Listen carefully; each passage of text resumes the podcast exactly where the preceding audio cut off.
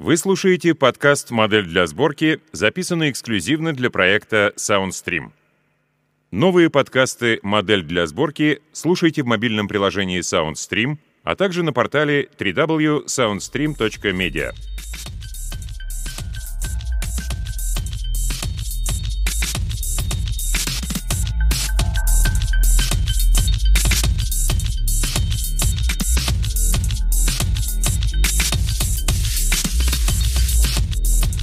Амброс Бирс.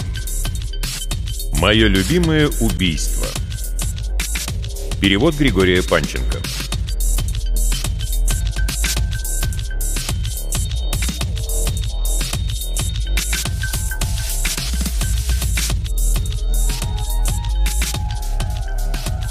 Убив собственную мать при обстоятельствах, которые были названы с особой жестокостью, я попал под арест, а затем и под суд, который длится по счету на настоящий день вот уже 7 лет. Сегодня, подводя итог, судья сказал, что ему еще ни разу в жизни не приходилось выносить приговор по столь жуткому преступлению. Тогда с места поднялся мой адвокат и заявил. «Ваша честь, преступление может рассматриваться как ужасное или, если угодно, восхитительное лишь в сравнении с чем-то.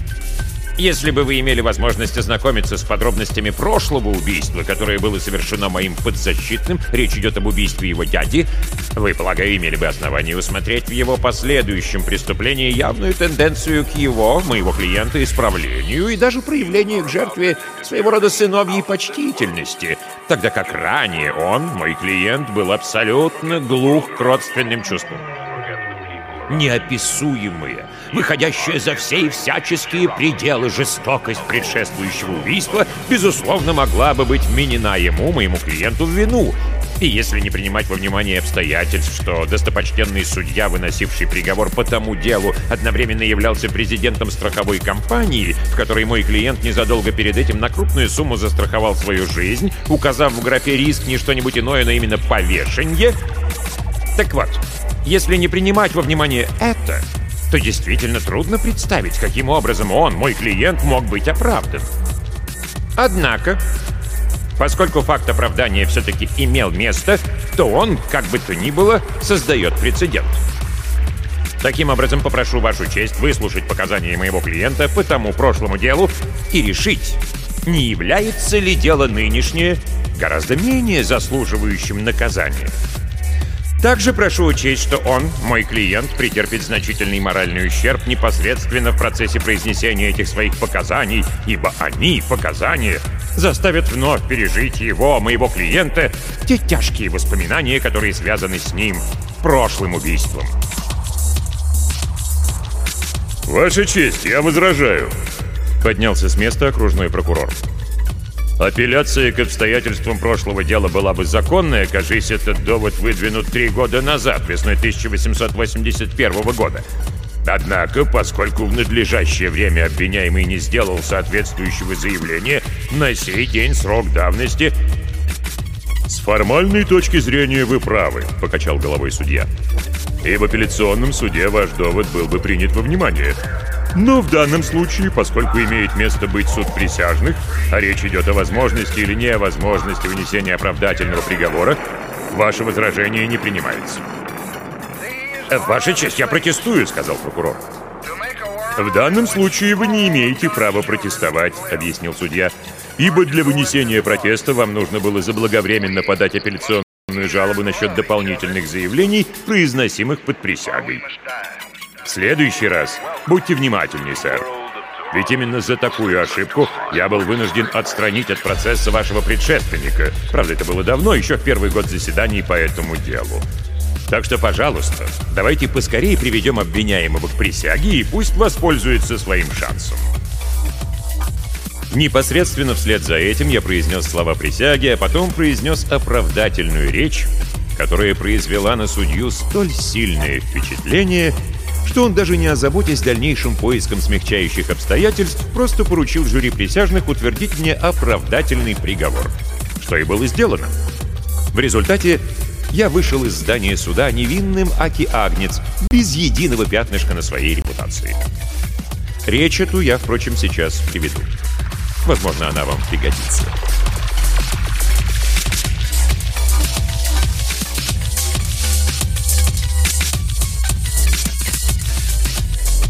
Я родился в 1856 году в городишке Коломаки, штат Мичиган, в семье честных и уважаемых родителей, что было мне в последующие годы большим утешением. Прошу суд отметить, из этих двух родителей я припроводил на небо только одного — 1867 году семья переехала в Калифорнию и поселилась неподалеку от поселка, носящего живописное название «Головы негра», где мой отец открыл дорожное агентство, которое и процветало в соответствии с его представлениями о процветании, а также деловыми возможностями. Он был тихий, замкнутый человек, а сейчас его чувство смиряет еще и почтенный возраст. Тем не менее, глубоко убежден — по поводу того события, о котором я вам намереваюсь поведать, он бы испытывал только и исключительно бурную радость, может быть, несколько умеряемую тем плачевным обстоятельством, что я, его единственный сын и наполовину сирота, нахожусь сейчас под судом. Четыре года спустя, поздним вечером, к нам в дом постучались бродячие проповедники. У них не было денег, чтобы оплатить ночлег, и вместо этого они прочли нам проповедь столь зажигательную, что мы всей семьей, хвала Создателю, немедленно обратились к религии и сочли свой тогдашний бизнес недостаточно богоугодным. Мой отец, под воздействием христианских чувств, сразу же написал в Стоктон своему брату, достопочтенному Уильяму Ридли, а когда тот приехал, не просто предложил ему войти в дело, но и буквально передал наше дорожное агентство под его руководство — и это несмотря на то, что взнос дядюшки Уильяма сводился к минимуму. Ни денег, ни юридического обеспечения, только винчестер, да укороченный, чтобы удобнее было носить под плащом, дробовик, ну еще комплект сделанных из мешковины масок на самого дядюшку и его сыновей, Ридли-младших. Вскоре после этого наше семейство перебралось из окрестностей Головы Негра в поселок с не менее живописным названием «Скала призраков», где открыло богоугодное заведение, а именно танцевальный зал. Он получил благочестивое название «Во имя Господа под шарманку», и каждый вечер перед началом танцулик там неизменно читалась молитва. Именно в этом заведении моя почтенная мать, да будет она благословенна в танце, получила за некоторые особенности своей фигуры прозвище «пляшущая моржиха». Осенью 75-го мне довелось проезжать на почтовом дилижансе по маршруту Койот-Махала-Скала Призраков — Кроме меня в том дилижансе было еще четыре пассажира. Не доезжая примерно трех миль до головы негра, наш экипаж был остановлен вооруженными людьми в масках. Эти люди, которых я, несмотря на маски, безошибочно идентифицировал как моего дядю Уильяма и двух его сыновей, очень тщательно обшарили весь дилижанс, не нашли ничего заслуживающего внимания в пассажирском багаже и принялись за самих пассажиров. Прошу обратить внимание, что я был целиком и полностью верен семейным ценностям. На равных с остальными пассажирами поднял руки, дал себя обыскать, лишился золотых часов и 40 долларов, но ни тогда, ни позже даже полусловом не дал понять кому-либо из своих попутчиков, что опознал джентльменов, обеспечивших нам столь волнующие минуты. Однако через несколько дней я наведался в голову негра, зашел в бывшую нашу, а теперь дядюшкину контору и попросил его также по-семейному вернуть мне деньги и часы. К моему удивлению, дяди и кузены категорически отрицали свою причастность к тому ночному эпизоду. Более того, признав, что им об этом эпизоде известно, как и все округи, они сделали вид, будто подозревают в его организации меня с отцом и считают этот наш, будто бы наш эпизод, вопиющим нарушением семейного разделения труда. Дядюшка даже намекнул, что в качестве ответного жеста рассматривает возможность учреждения в голове негра танцевального зала с целью перехватить часть наших клиентов. Увидев в этом замечательную возможность, ибо, по правде говоря, наше заведение в «Скале призраков» уже и без того начало при всей богоугодности терять популярность, я пообещал дяде забыть о прошлом, при условии, что он возьмет меня в долю и, разумеется, скроет эту нашу маленькую договоренность от отца. Тем не менее, дядюшка Уильям отверг даже это предложение, столь щедрое и справедливое. Тогда я понял, что ему абсолютно незачем оставаться в живых.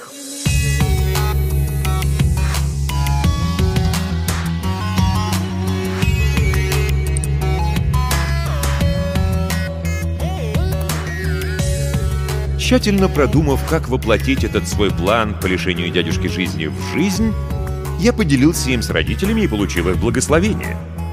Отец сказал, что он гордится мной, а мать добавила, что хотя ее религиозные чувства запрещают молиться за чью-либо смерть, она будет без каких-либо уточнений молить Бога об успехе моего начинания, причем в череде ежедневных молитв это окажется первой. Однако убить такого человека, как мой дядя, не так-то просто. Поэтому в качестве предварительной меры я, заботясь о своей безопасности, записался кандидатом в скалопризрачное отделение могущественного ордена рыцарей убийства. Спустя некоторое время, когда истек мой испытательный срок, я уже, как полностью посвященный, получил допуск к спискам членов ордена и лишь тогда узнал, кто в нем состоит — все обряды посвящения производились в масках, почти таких же, как были приняты в семье дядюшки. Каково же было мое изумление, когда в списке имен я обнаружил своего дядюшку.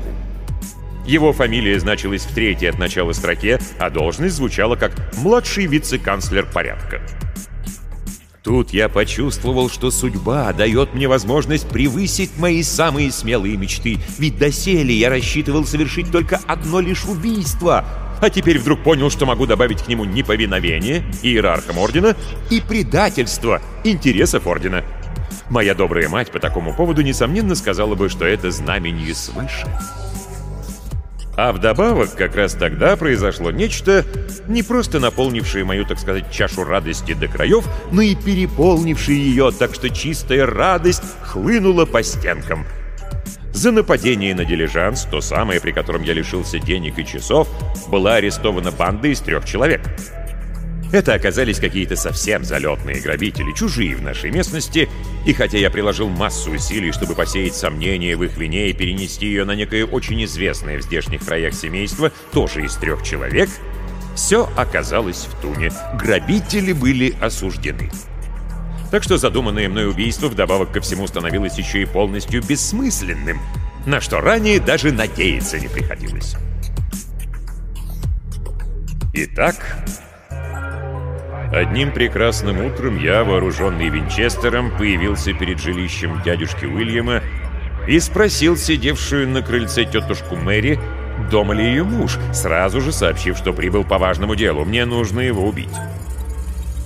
Тетушка улыбнулась весьма сардонически, сопроводив эту ухмылку словами, что многие весьма достойные джентльмены прибывали сюда с аналогичными намерениями, а удалялись не своими ногами и без каких-либо намерений вообще. Так что я должен ее простить, если она, никоим образом не подвергая сомнению мою добросовестность, все же усомнится насчет моей компетентности в этом вопросе. Это прозвучало так, словно по мне за милю видно, что я до сих пор никого еще не убивал. Оскорбленный недоверием, я вскинул винтовку и ранил китайца, который как раз в этот момент случайно оказался напротив входа в дом. Тетушка, покачав головой, сказала, что знает многие семьи, которые могли бы сделать нечто в этом роде, но Билл Ридли все-таки лошадка совсем другой масти. После чего, правда, не отказалась сообщить мне, что я найду его за ручьем на овечьем выгоне. И добавила, что надеется, в этой схватке победит достойный, но кто именно, не сказала. Как видите, тетя Мэри женщина очень справедливая. Я таких больше не встречал. А вы? Дядюшку я обнаружил как раз в тот момент, когда он, стоя на коленях спиной ко мне, скоблил расстеленную на траве баранью шкуру. Поскольку в пределах его досягаемости не было ни ружья, ни револьвера, у меня не поднялась рука хладнокровно и безжалостно застрелить своего ближайшего родственника. Напротив, я подошел вплотную, вежливо поздоровался, и едва лишь дядюшка поднял голову, крепко врезал ему прикладом своей винтовки по темени. Удар у меня хорошо поставлен, так что дядюшка, коротко содрогнувшись всем телом, простерся навзничь, бессмысленно уставившись в небо и выпустив из пальцев то, что держал в момент нашей встречи, а именно разделочный нож. Прежде чем он пришел в себя и сумел что-либо предпринять, нож был уже в моих руках. Вы все, конечно, знаете, что если человеку подрезать ахиллово сухожилие, то крови при этом он потеряет немного, но на ногу не сможет ступить.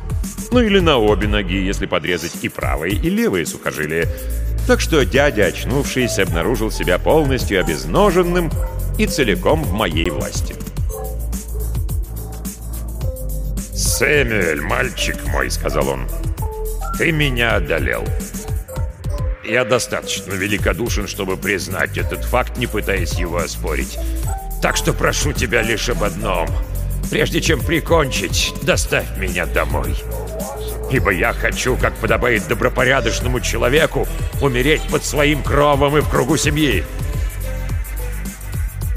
Подумав, я ответил, что считаю просьбу выполнимой, если он не возражает против того, чтобы проделать это путешествие в мешке. И мне нести будет легче, и вопросов со стороны соседей, если таковые случайно встретятся, не возникнет. Дядя согласился, и я сходил к сараю за мешком из-под муки.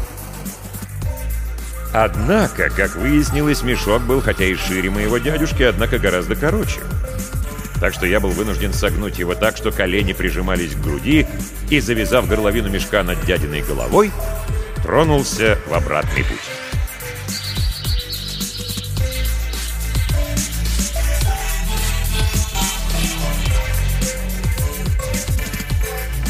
Дядя Уильям был человек крупный даже в мешке не сделался меньше, во всяком случае по весу.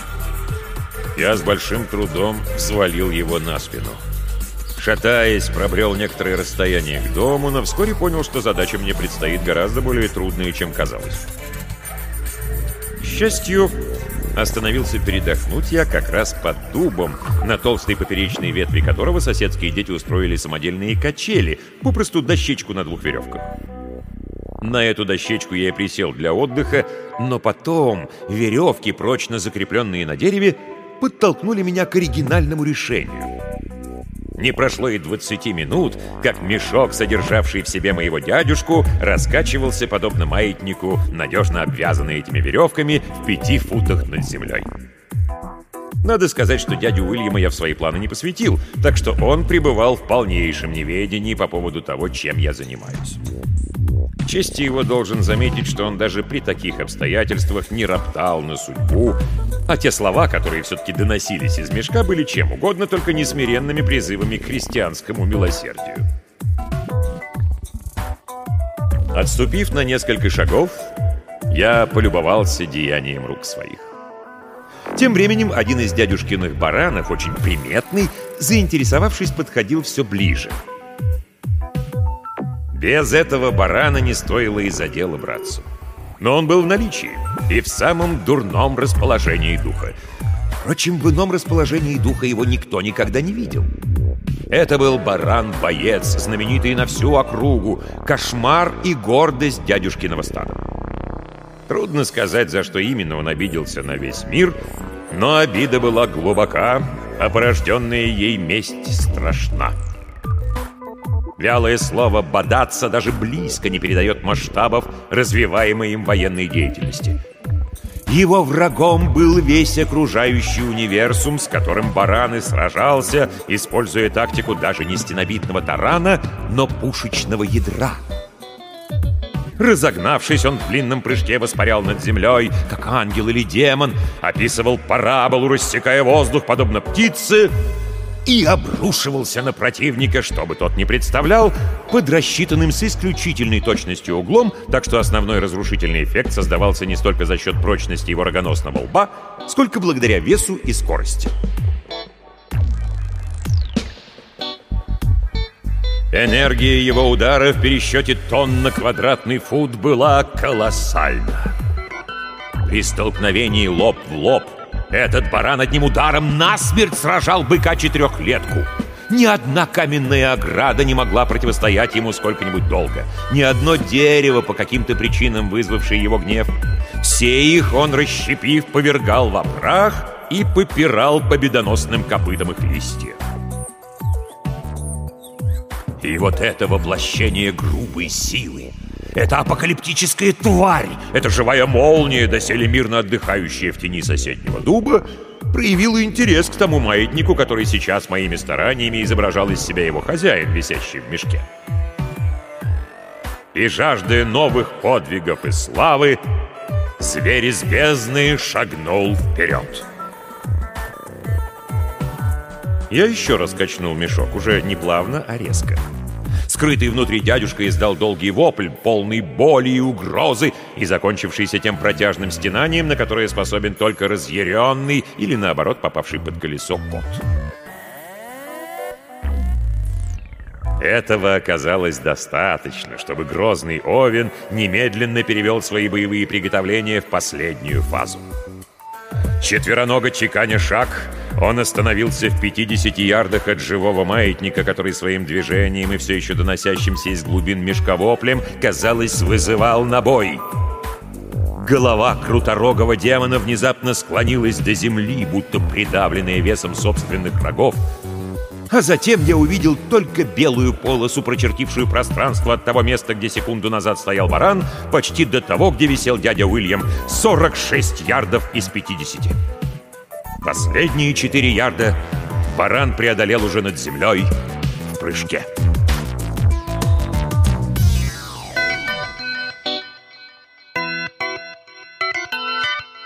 Для атаки он выбрал нижнюю часть мешка — и, ударив в него со страшным стуком, подбросил вертикально вверх. Заорав так, что прошлый вопль можно было счесть за легкую разминку, мой дядя взмыл выше уровня ветви, на которой крепились качели. Там натяжение веревки оборвало его полет и швырнуло в мешок назад в точности на голову свирепому овну. Тот упал и покатился по земле клубом спутанной белой шерсти, в которой мелькали то огромные рога, то копыта. Однако вскоре баран поднялся, тряхнул головой и сперва злобно затанцевал на месте, а потом начал пятиться, готовясь к новой атаке. Отойдя на прежнее расстояние, он ринулся вперед такой же неразличимой для глаза белой длиннорунной волной. Вновь 46 ярдов стремительного бега, затем четырехярдовый прыжок. Но на этот раз пыша злобой, слегка промахнулся и ударил по пляшущему на веревке мешку до того, как тот достиг нижней точки. В результате мешок полетел горизонтально, а затем закружился по траектории, радиус которой был продиктован длиной веревки, составлявшей, я забыл это сказать, около 20 футов. Скорость этого вращения была такова, что я оценивал ее скорее не на глаз, а на слух, по дядиным воплям, достигавшим крещендо в ближайшей ко мне части окружности и диминуэндо на противоположной.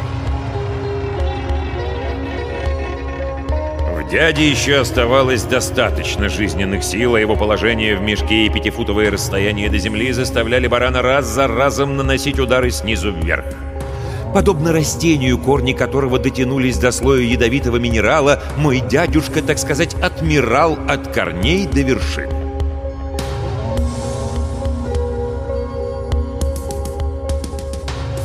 Баран продолжал свои атаки, уже не отходя далеко для разгона.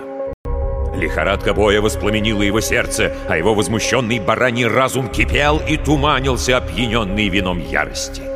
Подобно боксеру, который в бешенстве забыл свое мастерство и начал драться, как уличный забияка, нанося удары с неверной дистанции, баран подскакивал, бодая кружащийся над его головой мешок, иногда попадал по нему, но в четверть силы чаще же вообще промахивался. Однако, чем больше было промахов, тем медленнее вращался и ниже опускался мешок, а это позволяло четвероногому монстру возобновлять прицельные удары, каждый из которых вызывал новую порцию воплей, производящих на меня неизгладимое впечатление.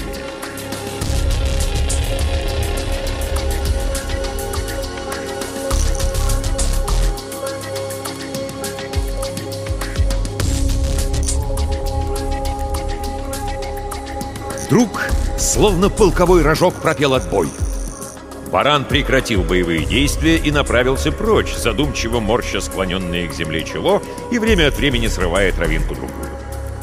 Еще немного, и он начал пастись. Действительно ли Овен устал от треволнений войны и решил, перековав меч на орал, усовершенствоваться в искусстве мира?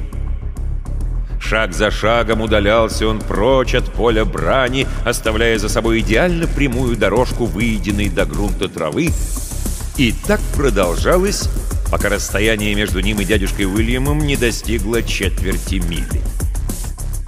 Тогда баран остановился, жуя жвачку, и, обернувшись к месту былого сражения, так сказать, тылом, лишь иногда оглядывался на него, так сказать, через плечо. Между тем, вопли дяди Уильяма утратили свою эмоциональную наполненность, сменившись протяжными жалобными стонами. Иногда в них звучало мое имя, но теперь дядюшка уже не храбрился, а призывал меня на помощь, что было чрезвычайно приятно для моего слуха. Судя по всему, он до сих пор не имел ни малейшего представления о том, что такое с ним творится, и был в несказанном ужасе. О да!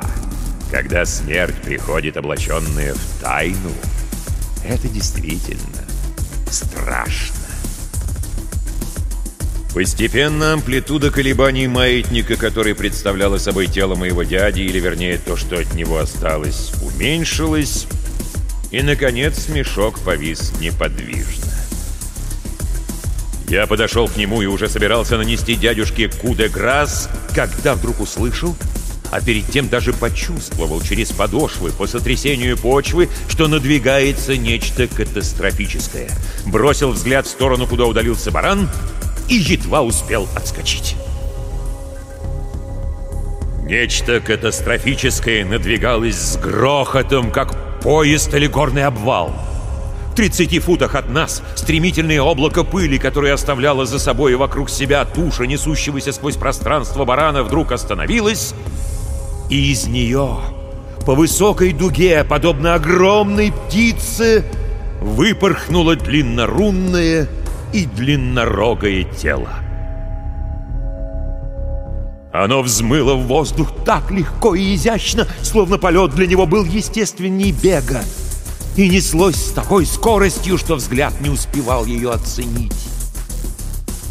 Однако и того, что я все-таки увидел, оказалось достаточно для умиленного преклонения перед всемогуществом Творца — Совершенство, прочерченное в воздухе дуги, было таково, что хотелось забыть о ее стремительности. В памяти осталось медленное и плавное движение, именно полет, а не прыжок. Пространство и время равно склонились перед бараном. Структура мироздания менялась, сопровождая его блистательный бросок. Если пробег зверя по земле внушал ужас, то его ангельский взлет вызывал восторг. Уже не злобный овен, а благороднейший агнец плыл через воздух, смиренно склонив голову, подогнув передние конечности и по птичьи отведя назад сведенные вместе задние. На высоте 40 или даже 50 футов, поскольку движение все-таки было стремительным, примитивный человеческий глаз не в силах оценить точнее, это существо достигло апогея своего сверхъестественного прыжка. На мгновение словно бы замерло, а затем, не изменяя своей плывущей летящей позы, почти отвесно устремилась вниз.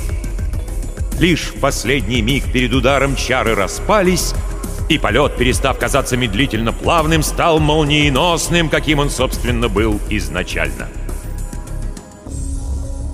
Баран ударил в мешок со звуком, с которым поражает цель пушечное ядро — верхнюю часть мешка, туда, где находилась голова и шея моего несчастного дяди. Удар был страшен. Он раздробил череп, сломал шею, оборвал веревку и не просто вмял мешок вместе с телом в землю, но буквально расплескал его, как грязь. От сотрясения остановились все часы во всех городках и поселках между Лонгхенд и Дачден. А высокоученый профессор Дэвидсон, который случайно оказался в наших краях, убедительно объяснил, что волна колебаний грунта шла с севера на юг и была вызвана не землетрясением, но, скорее всего, падением метеорита. Поэтому... Впрочем, что поэтому, уже не важно. Короче говоря, леди и джентльмены, я имею основание полагать, что убийство моего дядюшки Уильяма является эталоном злодейства. И превзойти его удастся не скоро. Если вообще когда-нибудь удастся.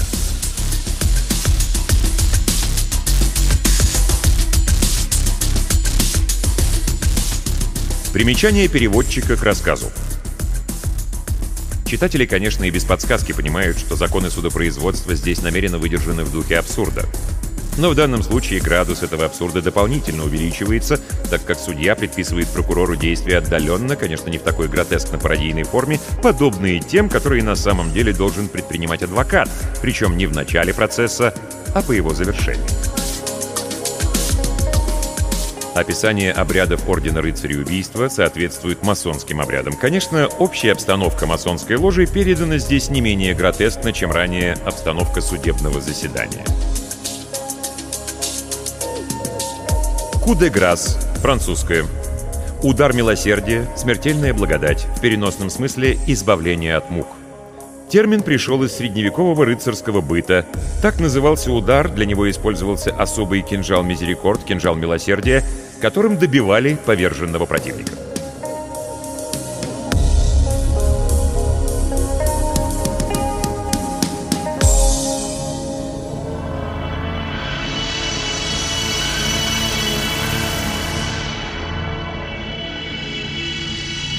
Вы слушаете подкаст «Модель для сборки», записанный эксклюзивно для проекта SoundStream.